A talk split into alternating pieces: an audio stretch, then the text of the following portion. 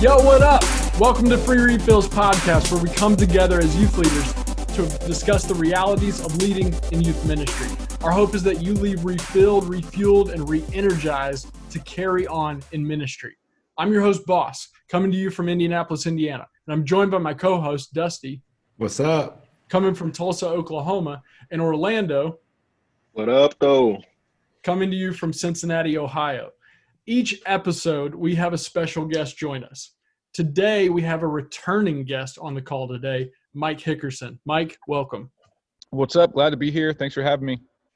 Well, Mike, uh, we've had you on before a couple episodes back, but for those that are just they're tuning in today and this is the first time they've heard from you, uh, tell us about yourself. Where are you located? Uh, tell us about your family and how long you're how long you've been in ministry. Yeah, yeah. So I live in Ventura, California. Uh, we started a church plant. Uh, we were actually turning nine this Sunday. Um, Congrats. So in Ventura, California, um, I was a student pastor. I'm a recovering student pastor. I did that for almost 20 years. I got a demotion to be the lead planter of this. Um, uh, so I grew up in Oklahoma, married a Kentucky girl, and was living in Illinois before we planted in California. So uh, that either means I can't keep a job or I'm a vagabond. I don't know which one that is. So I've got three daughters, so that's a lot of estrogen in my house. You can pray for me on that. Um, I've got an 18 year old that we're actually taking next week. We're dropping off to college. She's gonna be a freshman in college at Grand Canyon University. I've got a 15 year old um, that's a sophomore and a seventh grader that, or a, and a, a 12 year old that's a seventh grader. So they all have boy names Hayden, Bryson, Tyler. I'm their dad. You can get over it. Uh, no, but a student, I've been in ministry. Like I, I didn't grow up in church in Owasso, Oklahoma, and um, a friend and was the first person to ever invite me to uh, church. It's actually Dusty's boss, which is hilarious. Um, but I was awesome. best man at my wedding, invited me to church, led me to Christ. Um, and so I went to, I felt a calling into ministry, and I didn't know what that was out of high school. And I went to Ozark Christian College and have done internships and been in ministry since I was 18 years old. So, and I'm 43 now, so I'm very old. Woo! There it is. Dusty, how how far is uh, the location in Oklahoma that he said from you? Yeah, so it's probably about uh, 40 minutes, you know, I think traffic, uh, it's just, just a highway shot really. But like, uh, and then it's kind of cool cause where he went to college, I, I went to college in the same, same town, just, uh, just down the street. So yeah. Decades later. Yeah. About a decade later. Yeah, sure.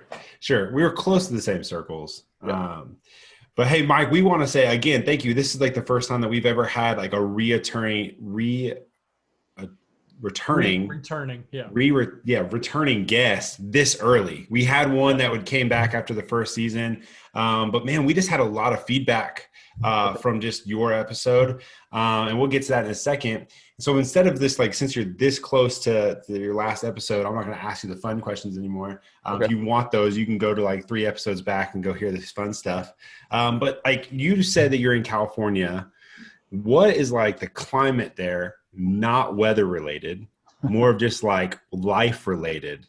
And yeah. like for, for people like like us that are not in California. Yeah, so I live in Ventura, which is a coastal city. It's an awesome city. It's a it's north of LA, north of Malibu, south of Santa Barbara. So mm. it's still considered SoCal, but it's the the north end of SoCal, if that makes sense. So uh, we're about three hours and a half from San Diego, probably about five hours from San Francisco. So the climate in California right now um, is like so. This is also fire season. So if you watch the news, it's a very real thing. California is very dry. We get hardly any rain, but our why we have so much crops and stuff is because the ocean, like it's like a Mediterranean climate that gets all the all the water. But what happens is when the when the wind shifts in the winter, uh, or when when the wind shifts in the fall right now, it blows off of the desert and it's hot wind called the Santa Anas Mm-hmm. And then mm-hmm. it's such a dry climate if you're not living by the ocean, any spark, any fire, anything, and it all of a sudden kicks up and it's game on. So mm. uh, it's just a known it, it's fire season in California, and so it is hazy like crazy, and it's not smog. So um, there's fire, multiple fires all over California right now, uh, and so there's obviously racial tension, um, police tension, um, obviously COVID tension. So in California, like the, still is like you can't be with more than 10 people that are in your family you can't eat inside they've just opened the beaches a little bit um, so everybody's kind of been in lockdown for a, a long time And then there's financial tension. California is pretty high cost of living. So if you even think like price per square foot in Ventura of an average home is $400 a square foot. So if you have a 1700 square foot home that's three bedrooms, two baths, it's about almost $700,000. So it's like it's so that means everybody's margin is shrunk and job so it's it's uh, there's all kinds of complexity um california. Is that what you're looking for? Yeah, I mean, I feel like as a guy who just lives in the Midwest, it's like you know what what is it like out there, you know? And so, I, obviously, there's some things that we share, you know, with some of the tensions that you mentioned, um, but you know, we don't have we have tornado, but we don't have the the fire, which I, I guess earthquake yet. So no. Yeah, my wife was like, I saw a fire tornado, and I was like, oh, that's just ridiculous. So, and then you um, see it, um, and you're like, oh my goodness, that's amazing and terrifying. all at the same time. And Ventura, very real, a couple years ago, almost burned all the way to the ground. Um, so, like, we had a very massive fire that our firemen here and uh, other places that came in to help saved our city. So, uh, it's a very real fear that people live with in California. Wow. Wow. Well, thanks for sharing that. Um, but I think what you know, I think we say this every time. We could always, and we talked about this pre-show. I mean, we could talk about a lot of different things. We, you know, you're you're you know you're fun to talk to. We were just talking about you know family and just life and some craziness that's happening over COVID. But you know, we had you back on because man, you said something. I'm gonna have you re-say it. I'll try to say it my best I can, but I would love for you to fix it when I mess it up. um, and you just said that we gotta we, we gotta stop being about ABC and be more about DEF. And the ABC was attendance, building, and cash, right? And then it was DEF was discipleship, empowerment, information engagement? Engagement. So close. Close. So close. I had it. So i'm gonna have you just recap that back a little bit right. of of what that means and then we're gonna talk a little bit more about it and why.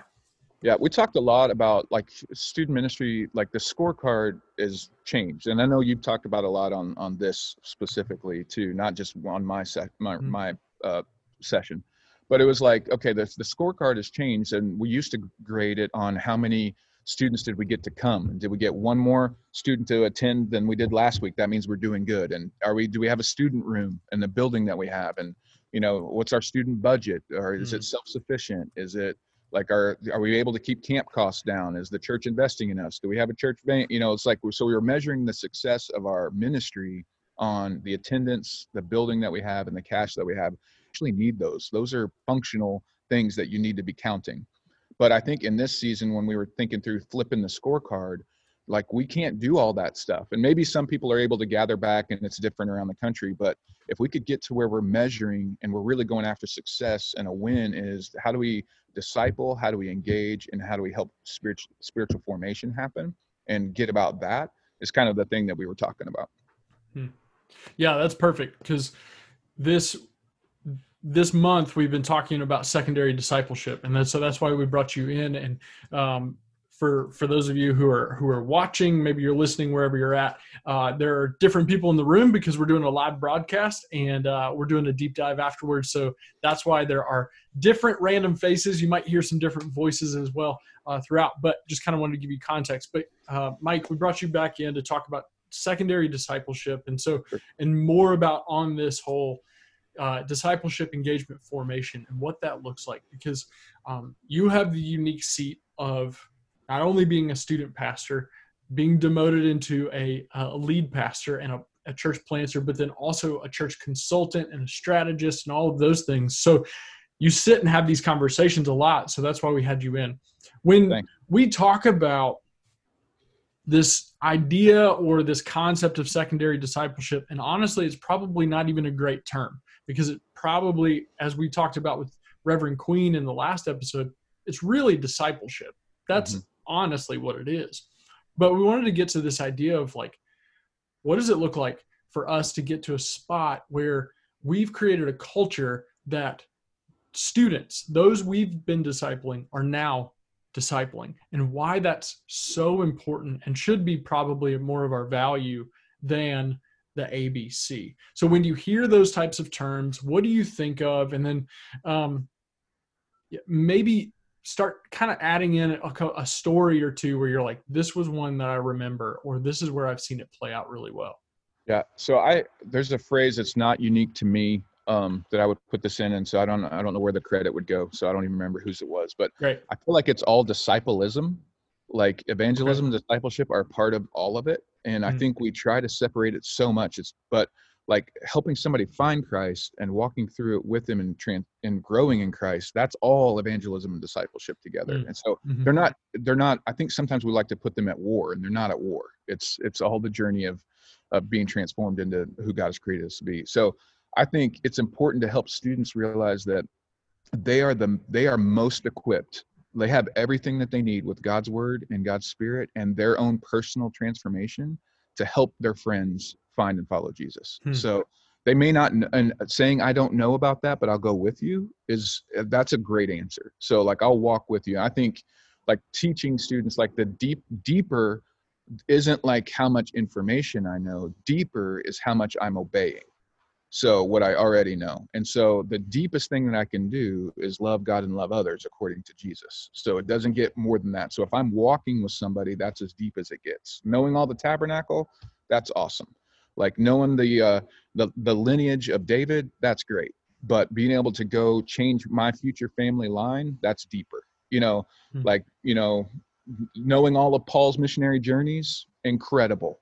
Putting my feet on foreign soil to serve where he's serving, deeper. You know, so I think like thinking through uh, helping students understand that. Um, I would say like back in when you know when I was in student ministry world in Lexington, Kentucky, there were a couple students that I would be. You know, you're at football games, you're doing all the stuff, you're just being around, and there one of our girls was like dating this guy and there was this the most annoying guy ever in front of you at the football game it's the one that you know he's wearing uh you know overalls but he's got him like no shirt on underneath and he's got Mhm. the orange you know construction cone and he's yelling and i'm like that's who she's dating and i'm looking at jody like this is the most annoying kid i've ever seen in my entire life and jody like she always does puts her hand on my knee and says you know he's going to come to our student ministry he's going to find Christ." and i'm like no no he's not no he's not sure enough, literally the next time that we gather as a student ministry, he's there, and I'm like, oh, that kid is so annoying.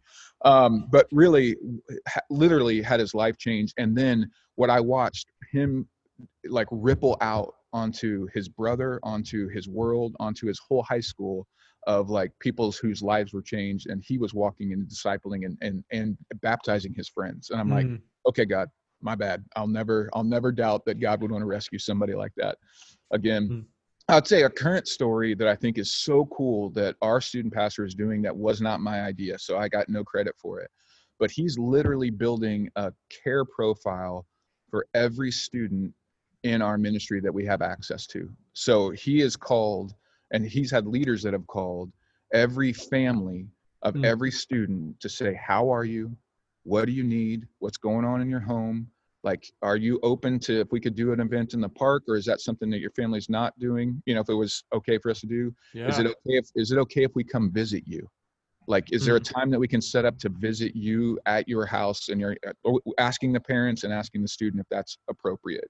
And so I'm like, dude, so he knows, like right now, him and his leaders, they know basically everything going on as best as they can of every student that we're in contact with.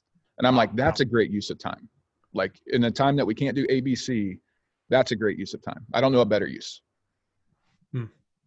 So I yeah. one I I love and applaud that. And can can you kind of you just kind of hit on something that I've always felt as a pet pet peeve of my own, especially when it comes to ministry, is the concept of just like time.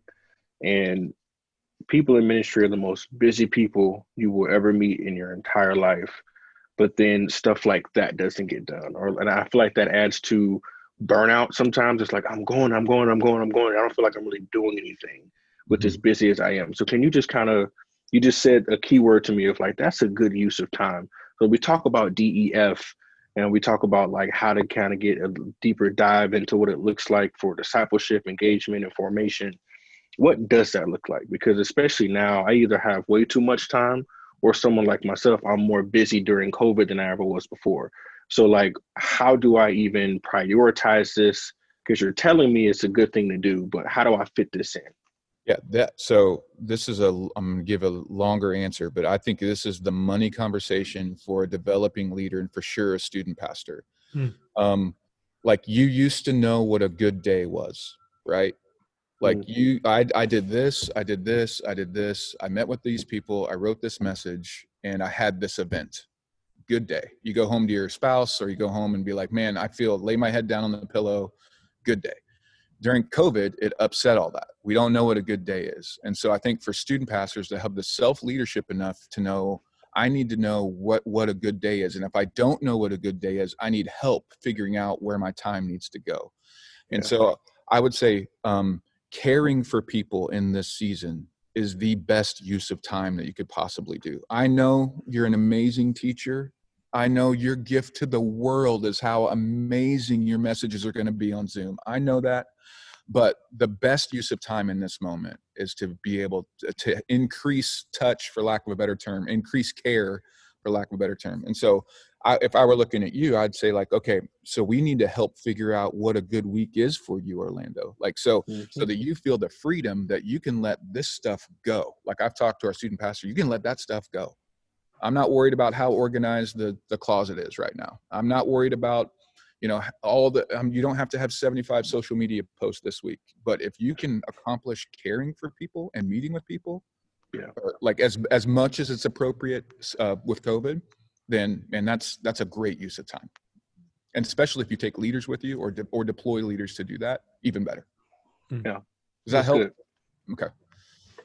Because so, ministry is a zero sum sorry boss but no, you're good. is a zero sum game. And what i mean by that is we are finite. I, you have finite time, you have finite energy, you have finite money and resources. You have fine, like we're just finite. And so whenever we are just doing everything because we think that's what a good day is, then it's making us say no to some of the better things. So if we're going to move DEF, if we're going to move care, like, like then that means we have to stop doing some other stuff over here. And student pastors and leaders that want to get things done are notorious for not stopping things and just trying to keep going but and they don't realize that they're a finite resource so that's good feel, i feel like you just dissected my life uh, because like i mean it's like and i'm sure i'm not the only one i'm sure there's plenty of youth pastors who hear this are going i'm turning this off right now because this guy just called me out um, mm-hmm. and that, I mean, this is what no, we. I hope not. I hope not. Yeah. Hope well, if they stay on, they're going to get more stuff later. But like the thing is, is, is it's so true. It's like there's a book on my desk that Doug Fields gave to everybody that says like, no, a guide for busy people. And I and I told Doug Fields, I said, when I have time, I'll read it. Um, you know, and so. When you make time or when you have time Sorry. right yeah Uh-oh. making making time is the hard part and so it's like uh and so, i'm the same way so don't hear me this is no yeah preaching the choir so no no no you're good and i think that it's just really important because I, I hear that not just for myself but i hear that to like I, I i step in to say this to say if you're that youth pastor hearing this like don't be upset. Like take it take it as like okay you're not alone. I'm sitting mm-hmm. here on this as a host saying this is me you know? And i think that you you do you still find yourself laying your head on the pillow going i still failed today.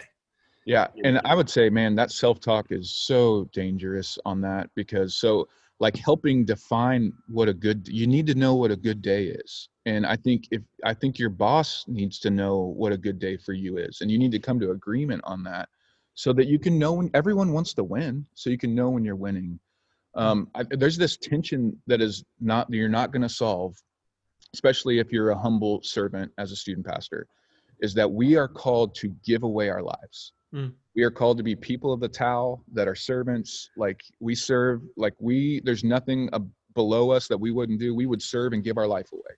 The tension of that is we have to have a life to give away.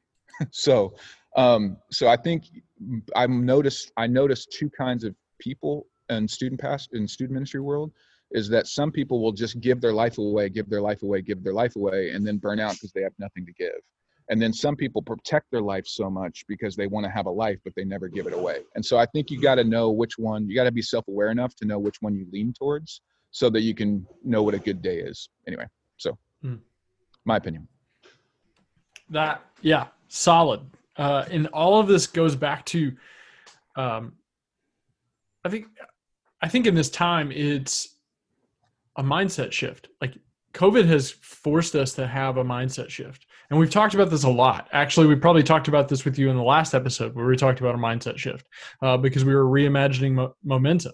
And that took us as the leader to reevaluate why it is we do what we do, getting all the way back to the beginning of why are we here? What it looks like, how we do it, all that sort of stuff will come. But um, it's the same thing with discipleship. And in fact, um, I loved what you talked about uh, discipleism, where it was coming together. Uh, I have a friend that's over, he's over in the UK, and he was talking about discipleship and what that means there. And discipleship for them, as he described it to me, was everything. It was corporate worship. It was sitting uh, of, of coffee together, a meal, something like that, walking the streets. But it didn't include the intentional one-on-one where i see as for us in the states we see it as only intentional one-on-one and so it's mm-hmm. this discipleship should be this big umbrella it catches a lot of different things and those two things i was like oh that's the those are two halves of it or a third of it or a portion of it and those coming together um, where if we can get back to that realize like oh this is what we got to get back to and reset ourselves i think that's going to have a greater impact it might not be the numbers that we thought it should be, but it's going to have a greater impact and a lasting impact. Yeah. Uh, well, student ministries, I, in my opinion, should be playing the long game anyway. And I know that we have a short time to play the long game, right. but we want to invest for the their the students' long haul of owning their faith. So, hmm. uh, but I think um, on uh, what I'm seeing as a default or de facto discipleship models here um, in the states is that we want to dispense all the right information. Mm. So we will make disciples by dispensing all the right information. And information is, don't hear me not like the information is very important. Like sure. it's very important, but it is not the way Jesus led with it. He led with follow me and relationship. And so I think when we're thinking through that, it's we we've left the relational part out of the discipleship process and we've said just come to a class and know the things. And mm knowing is not discipleship. Actually obedience is what we're called to help teach and to teach obedience you have to be in relationship with. So that's that's like kind of mixing what your uk friend would say. Yeah like I, I we talk a lot here at mission anyway. It's grace and truth. Like we're not minimize like one of us we lean to grace we lean to truth you probably know which one you like more. We're not supposed to minimize the one that we're the we're not supposed to minimize one to get to the lowest. We're supposed to be 100% both. Like we need to add whatever that and then we add time. It's mm-hmm. grace plus truth plus time. So it's not like we can just you know manufacture real quick through the process of these disciples that we're just cranking out because that's not how it happened with us. It was grace and truth and time to become surrendered obedience and, in surrendered obedience to jesus and so sometimes we try to rush it because we for everyone else because we want them to get there quicker when god didn't do that for us so yeah, that's true. We do want people to get there quicker, where it's, you know, because we go, it's a natural tendency, right? Where we are like, well, we learned it. It took us longer, so we can give this to you so you can get there shorter and experience what we have. Um, and we forget, oh, it, it did take us a little bit to get there. And also, there was a lot of grace given to us, a lot of grace. Um, I'm I'm learning that as a new father of a 1-year-old where I want so badly to show him how to do things but I have to sit back and go no I want him to figure it out. And I'll be here to guide him and everything. And that's what I'm learning as a father. And I'm brand new at this. And I think all of us are brand new every season of life. But um yeah this it really you're connecting dots for me and i'm seeing this in a different context well when you know what's what's his name or what's your son's name? Jack. Jack. So when jack is learning to walk and he can't get it you're not shaming him. You're like you idiots. What's mm. wrong with you? Everyone else can walk. Why aren't you there faster? Like mm. no what you do you you grab you grab his you put your fingers down. You're right all right dude let's let's try it again let's try mm. it again and then you're like and then all of a sudden you're going to do it and you're going to be proud of him but he's still not going to be great at walking i think that's the way god views our journey if really if the, the god that jesus knew he knew him as father and a mm-hmm. good father and so good fathers don't shame their sons when they're when they're trying to figure it out good fathers are there to help pick them up and keep them going down the road and so if god is like that according to jesus then I think we can be like that in helping people. Um, Mm. I think sometimes we also take too much ownership of other people's discipleship process. Like I'm responsible to them, I'm not responsible for them. Like I'm not their Holy Spirit. Like I, I'm not the one like that is gonna. I, we think sometimes their discipleship level is a reflection on how good I am, and that's jacked up. And I, it plays out in lots of different places. So Hmm. because like we can't be their holy spirit they have access to god the holy spirit in the scriptures they like we are an encouragement to them we're a discipler of them we're not we're not like it's not like jesus was a fail- failure because judas um bailed on him Yeah.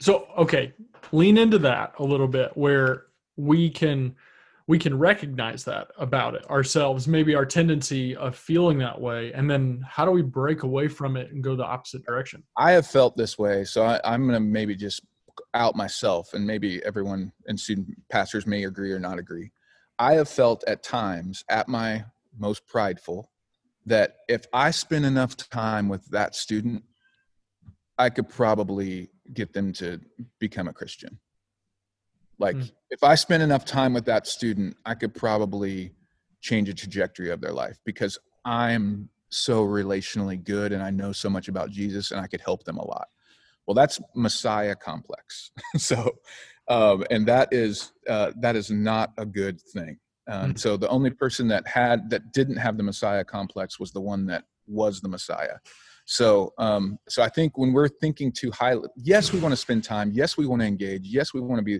but it's not like you're the hero in their story we want to point to jesus as the hero and we actually want to build ministries of people that aren't dependent on us and it's saying my internet is unstable do i need to stop You're good. Keep going. Okay. Uh, so, um, so I think we want to build like structures and systems and leaders that don't think that they're the hero and don't need me. Like we want it to be. That's how it gets secondary. That's how it. That's how a movement is created when it's not dependent on a personality. So, I don't know. That may be way too much, but That's great. that's my. Okay. But I'm I'm confused. I'll I'll, I'll speak out for the for the uh, student minister or the leader who doesn't want to quite say it. So it's it's the notion of I should be more relational in this time point. I, sh- I should I should maximize care at this moment in in our in our history in our time whatever the season is. But at the same time my relationship with them isn't the difference maker is what I'm hearing.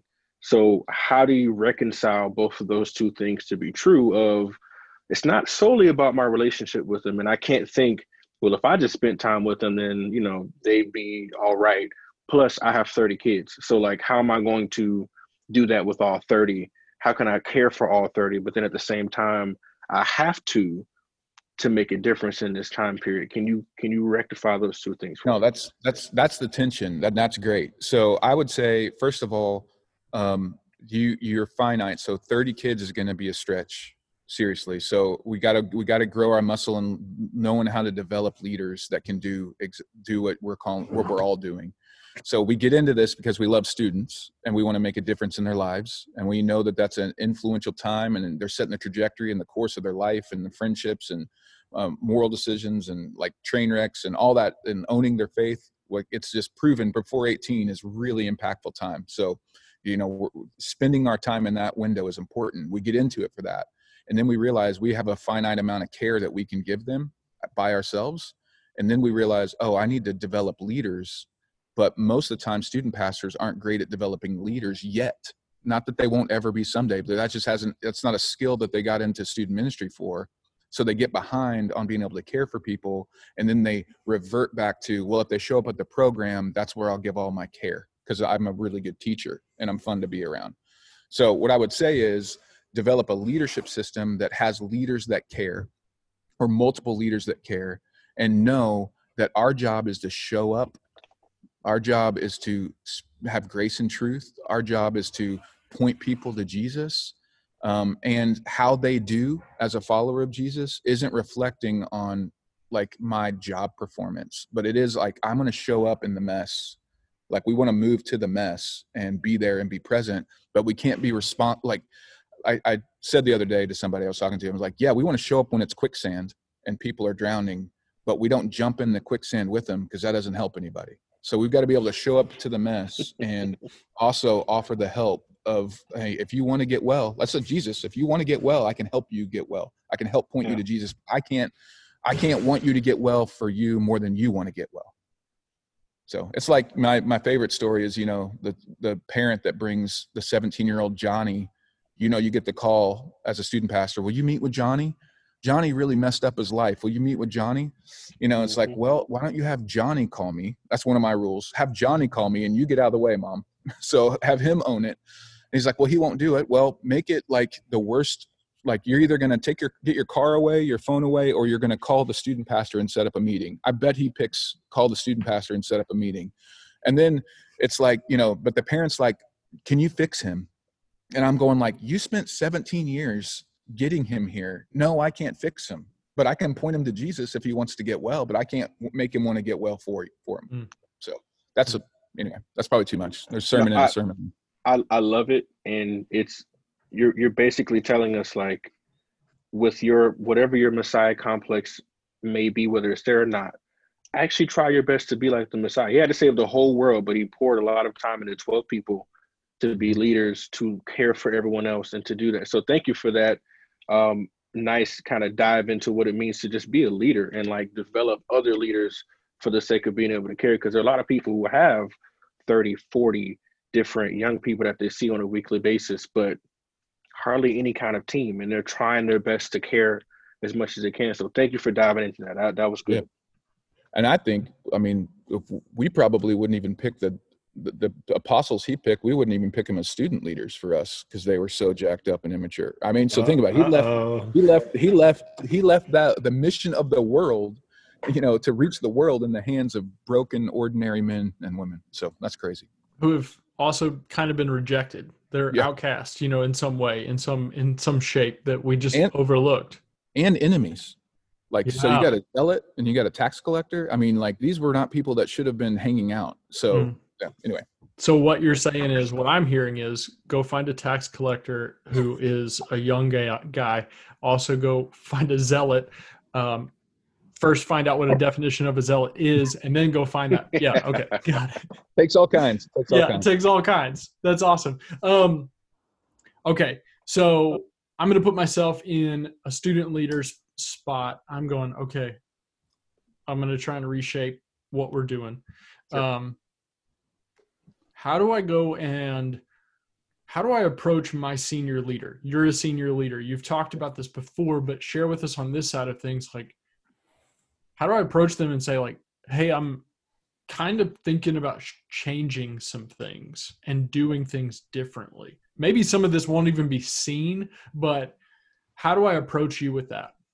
Yeah, so I would um so I I would say when the when my seat has changed now, I'm on the other side of the desk and right. it's different. Um, so I would say don't surprise your senior leader, like with an uh, like you're just changing the entire philosophy of your student ministry at the next program, and parents are calling him like, "Did you know that this this was happening?" Mm-hmm. Don't do that. Put him in a position or her in a position to be able to defend you and own it with you. Mm-hmm. So that means you have to give it's so some, most of this is change management. Some people will get there faster some people will get there slower. So yeah. learning this is a good skill as a student pastor a young leader to like learn how to help um, get buy-in and confidence. So what i want um, when my student pastor comes to me is to know what kind of conversa- conversation we're having. Is this a i need help with an idea conversation or strategy shift that i'm thinking about? Or is this a you need permission because this is what you want to do conversation? And i and help me as the senior leader know what what conversation we're having. It's like marriage counseling. Like mm. do you want me to fix it or do you not want me to fix it? Do you just want my support or my opinion? What are you wanting right now? Um anyway that's that's another podcast. Another podcast. um but so like so if you if you are pitching something and i we use this phrase a lot i like so my student pastor like i want to pitch you something hmm. so then i know it's something that he wants to do that he's thought about that he's looking for confirmation or a couple questions about and that's hmm. that's internal language we use so if he's pitching something i want him to come with about an 85% done with confidence and why he wants to do it so have facts not just feelings or philosophy. Have facts of what you want to try and why. Um, and then have an evaluation time. We're going to do it for this amount and we're going to evaluate it. And I want to come back to you and we'll talk about whether it's worked or not. Hmm. So if I have a leader, any leader that comes into me with that much preparation and that much forethought, man, I'm I'm I'm a I'm I'm bound to go like, okay, let's try it. I can own that with you. And if I get a call from a parent, which doesn't happen, but I'm sure it happens, and to me it doesn't happen to me. I'm sure it happens in your worlds. Sure, sure. But it's like, like I know, I know that decision. I know that decision that boss made. I, I think it's a great decision. We're going to evaluate it, see how it goes. What do you mm-hmm. think about it? I mean, obviously you may not like it, but why didn't you like it? You know, so. Mm. Yeah, yeah, that's helpful. That's really helpful because um, I think if if I'm if I'm in a position where I um, am potentially I'm pegged as the leader and I'm the one that needs to make the decision, um, I need more backing or someone else who's thinking the same way or at least on board with me as I make that shift to give me a mm-hmm. confidence to step out into it rather than let's try this, let's roll the dice, and then you know we'll answer questions, we'll ask for you know forgiveness later rather than permission and all that sort of stuff. That so just doesn't that doesn't put me in a spot to help you hmm. as a, and I want to help you. If I'm a good leader and I'm trying to be personally, like I want to get your back. Like i actually i want to have your back. I want to like take all the bullets for you because i own it with you. So like taylor our student pastor came to us and pitched this okay this is what i want to do. I want to try some gatherings in parks because parents are okay with it because i've called them. I'm like okay. I want to build a care profile because i want to know what's going on in every house and i want to do home visits. What do you think about that i'm like sitting here going like yes like that's great that's so cool man go for it so i'm because there's nowhere that we can gather. Like it's in California, we're not allowed unless it's outside. So mm, that's good. That yeah, that's really helpful. And that thanks for that like real time example too, where it's like, oh, okay, that's how that went. Um, yeah, I'll, say yeah, this. I, I, like uh, I like hearing this because um, because Mike is best friends and with my senior pastor, it's like I feel like Mike is like gauging his answer to be like, Dusty, by the way. That's stop, not true. Stop doing this to him because he gets on Fortnite with me and just tells me all the things that you're doing wrong. Not true. Not um, no. we do get on Fortnite, but he doesn't talk bad about you. no. Um, I just put this in here just in case he ever listened to it. He'd come find me.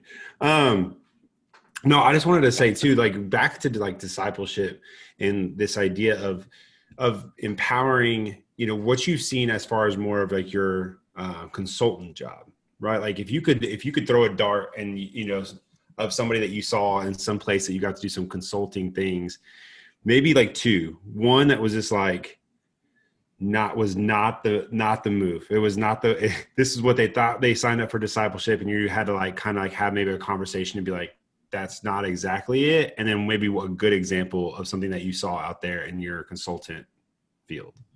Yeah. Oh man. Um well i think uh, i'll do some general things that i see being um not as effective and, and maybe short term effective but long term not effective. Is i think um there's a generation of leaders uh, and it's not always generational. Sometimes it's um, geographical that are looking that are silver bullet leaders and not cores but um but no i'm just kidding. But they're looking they're looking for what's the next silver bullet? Or what i went to the conference and i got the thing and we need to do the thing because that's going to help us get from you know here to here or whatever it is we're stuck or this is mm. so like i love stuff like rooted. I think rooted is cool like I've actually read through Rooted and we're trying to figure out Rooted, but Rooted is like an an add-on to the menu, not a fix for discipleship. So mm-hmm. I think what we're yeah. trying to figure out is what's underneath the church. Like, so that's where we talk about like Great Commission engine or Great Commission. Like, man, we're it mattered that they gathered it, um, together and corporately. It mattered that they gathered in homes, and it mattered that they lived surrendered lives to their community. So all that is discipleship. We're trying to do that. And then we like that's so if it fits in that, then that's we want to care more about is that happening, um, not what are we adding on to the menu on top. And so um, Is that so? I, I see a lot of menu discipleship versus relational discipleship, and Mm-hmm. they're not always at odds. It's just I think it's it sticks more when you're not just trying to do menu and information. You're trying to do relationship along the way. So I know there's rooted groups and all that kind of stuff. All that's all that's great. I think the other part that I see um, that I especially have a passion about is that are lost people going through that process? Period. Like I know we want to get great at discipling, that, and that's great. But if we don't have lost people entering into the discipleship process, we are going to have a very short lifespan on how many people we can disciple. So I, I usually ask hard questions, Dusty, like you know, like that's great. How many lost people came to that class? You know, I know we help people grow up in faith, and that actually is great. But how many people are finding Jesus at what we're doing with the menus that we're offering? So, um, is that is that answer kind of okay? Oh yeah, I love that. And then, and then again, you know, I'm like, okay, I'm like, what is he talking about? Because like my youth group's named Rooted, and we just went over this like two Oh. months ago, and I'm like, what the heck? This guy just keeps coming at me. I don't know. No, no, no. We did a uh, we did a generosity initiative called Rooted. So uh, and it had nothing to do with the groups because but we were going to launch some of those out of it anyway. So that, there's no shade on that. No shade. Well, I appreciate it because I took That's notes. that's awesome. That's super cool and really funny that your uh, your name is rooted and he's been not. So, like- he hasn't been dog and rooted. He just No, he- no. I'm yeah, pro not at all. I know. Yeah. I, that's what I heard. Yeah, so like so- things like growth track is Yep. another one out there that's it's a excellent but it is like it is a menu item on top of Right, what right. the discipleship and process not Yep. Yep. okay Yep. Yep, that's And- what and that's what- what I'm hearing. Go ahead. One- one thing that I'm I'm noticing with all of this and all these conversations, which is tough in ministry a lot of times, is like it just sounds like more work. Because when you say like it's okay, yeah, it's it's the menu thing, but like it's also this at the same time. And I think we look for those silver bullets because it's like, man, again, going right back to the whole busy thing. I'm I'm doing so much. I I need that one thing to take me over the top. I need that one thing to fix it. But the reality is, it's like, no, you, you probably need about four or five things, right, mm-hmm. to really put you over the top or to really be healthy in your ministry to do the work. And then you got to ask the tough question, like you just did, of, okay, I did all this, but like, who's finding God in all this? Who's finding? Is there anyone lost that's been through that? And that just honestly, in, in full transparency, just sounds like more work. But I think that's the heart of ministry. It's like, and that's why you know, especially you, uh, student ministers in general, are so important because we're always ready to just go and go. We have so much energy because, especially dealing with these young people, it's always that more. But I thank you for helping us kind of pinpoint. These are some great ways to spend your time, some great things to lean into, um, because I think we get lost in that sometimes. Hundred percent. I, I had a friend tell me I was like, COVID has has de um, like made it made it made ministry less sexy. So, and I don't mean that that's in a negative way. What he said is like it's now it's more guerrilla warfare, hand to hand combat Yeah, of caring good. for people than it was like the the the sexy event that we wanted to invite everybody to. You know, so Yep. Yep. Yep. It's Yeah. much less about smoke machines and LED screens behind you, and much more about, hey, how are you today? Yep yep and and just and I do have an L. Just so we're clear, I have an L. There's an LED screen right right there in our in our lobby. So yeah, it is behind me. I'm just yeah i mean it's our little personal studios that we've put together. Like that's that's it. Yeah. Um mike thank you for this. Thank you for this conversation. Yeah, I um, hope it's helpful. So. this is awesome. Super cool. Um we're is there anything else that you want to share right right now as we Yeah. close? I, I just like you aren't just leading through pandemic. You are in one. So be kind to your soul um in this. I think sometimes we feel like like we're just doing a terrible job as a leader and we're doing terrible at home and we don't know how to lead through the fog of covid and we're like yeah we're not winning anywhere. And i'm like you're not just leading through one you're in one. And so man do whatever you need to do to be physically relationally spiritually emotionally healthy in this time because y- you are the asset so uh your your your gifts aren't the asset like your you know you are the asset and your connection with god and your health and emotional spiritual relational health is the asset so um be kind to your soul uh in the midst of this so Mm. that's it's been important for us to kind of navigate through. That's awesome. Mike, thanks for thanks for the conversation. Thanks for coming back and joining us on uh, this this latest episode. Yeah, much love, man. Thank you. Yo, so my mind is swirling after that conversation with Mike. We so appreciate him coming and sitting down with us again to unpack some more things and talk in a more specific context about um, some practical ways uh, to uh, redefine discipleship um, and look at it in a deeper level and talk about the discipleship engagement and formation uh, that he spoke about at the top of the conversation.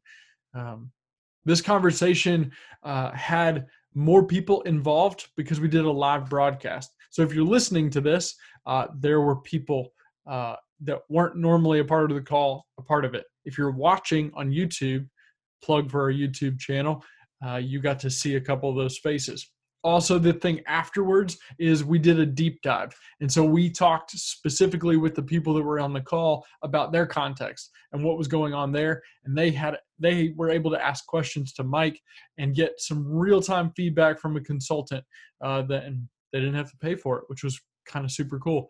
Um, sorry mike. We'll uh, we'll bless you in some way. But um, yeah, we super appreciate Mike sitting down with us, taking the time out of his busy schedule to discuss these types of things. Hey, if you felt, um, I don't know, moved by this, if, if you gained something out of it, let us know. We'd love to know um, how this benefited you. Maybe it didn't benefit you, but let us know anyway. Uh, you can reach out to us um, through an email address, free refills podcast at nnym.org.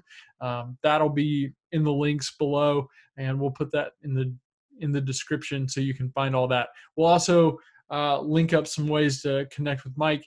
And like we said in the episode before, um, he came in on episode, I believe, 23 or 24 uh, with us. And so go back and listen to that one as he talked about reimagining momentum. Um, hey, until next time, just make sure to remember the more you're pouring into yourself, the more you're able to pour out to others. Peace.